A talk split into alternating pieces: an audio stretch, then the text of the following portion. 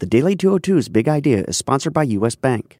U.S. Bank believes communities thrive when individuals succeed. Working together, we can help create economic opportunity for all.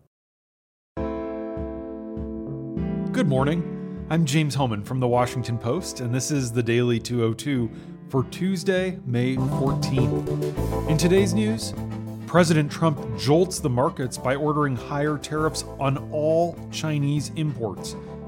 Bill Barr appoints a U.S. attorney to investigate the investigators, and the Supreme Court overturns a precedent. But first, the big idea. At a meeting of Trump's top national security aides last Thursday, Acting Defense Secretary Patrick Shanahan presented an updated military plan that envisions sending as many as 120,000 U.S. troops to the Middle East should Iran attack American forces or accelerate work on its nuclear weapons program. That's according to a report overnight in the New York Times. The revised plan was ordered up by National Security Advisor John Bolton. It apparently does not call for a land invasion of Iran, which would require vastly more troops, but it really is stunning. For context, 120,000 troops would approach the size of the entire American force that invaded Iraq in 2003. Deploying such a robust air, land, and naval force would also give Tehran more targets to strike and potentially more reasons to do so, increasing the risk that the United States could become entangled in a drawn out quagmire. In terms of the ground truth, it's still not really clear what has actually changed. Bolton sought similar guidance from the Pentagon last year, but Jim Mattis, who was then defense secretary, pushed back hard. Mattis, a retired Marine general who was there for the invasion of Iraq, would only offer some general options, including a cross border airstrike on an Iranian military facility that would have been mostly symbolic. Mattis didn't even want to present a plan for projecting this kind of troop strength, lest the White House pursue it. But Mattis has been gone for six months now, and Shanahan is weak because he's an acting secretary who hasn't been confirmed yet by the Senate. So he doesn't have the juice to push back against Bolton or the other hawks in the West Wing, or, frankly, to do anything that could offend senators whose votes he needs. Meanwhile, Secretary of State Mike Pompeo crashed a meeting of European foreign ministers in Brussels yesterday. He was there to push for a united transatlantic front against Tehran, but it didn't go well.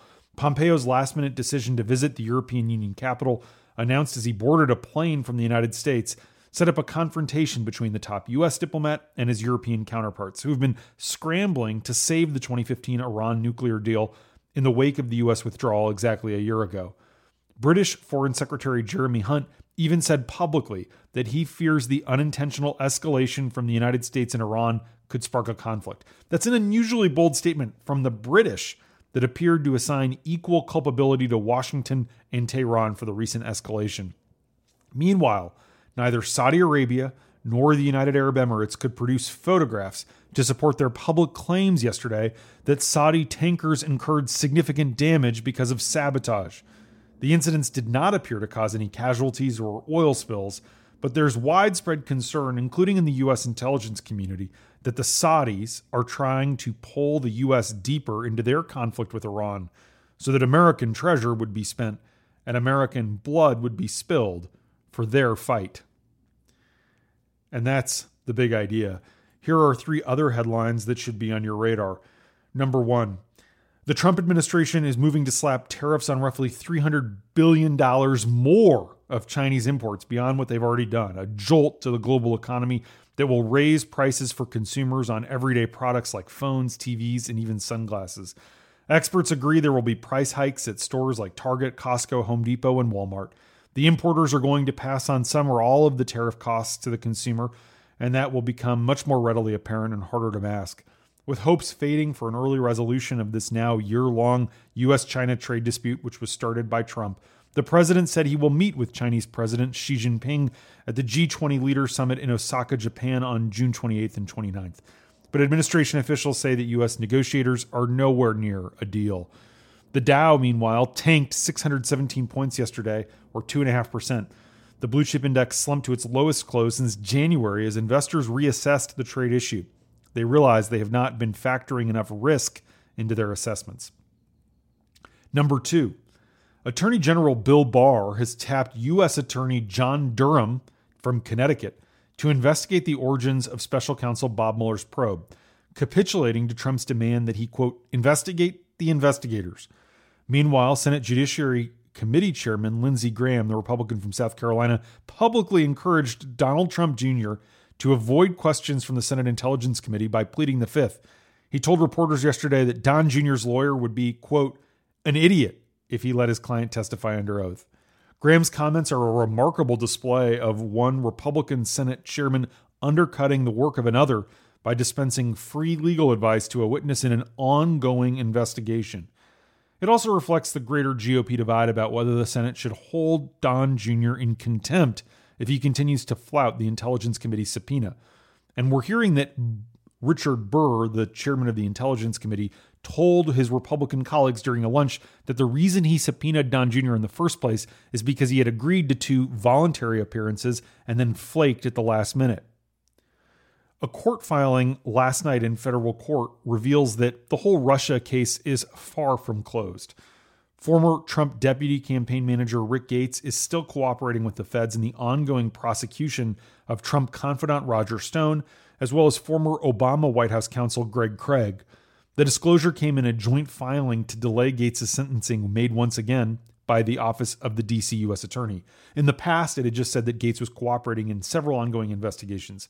Last night was the first time it named Stone and Craig.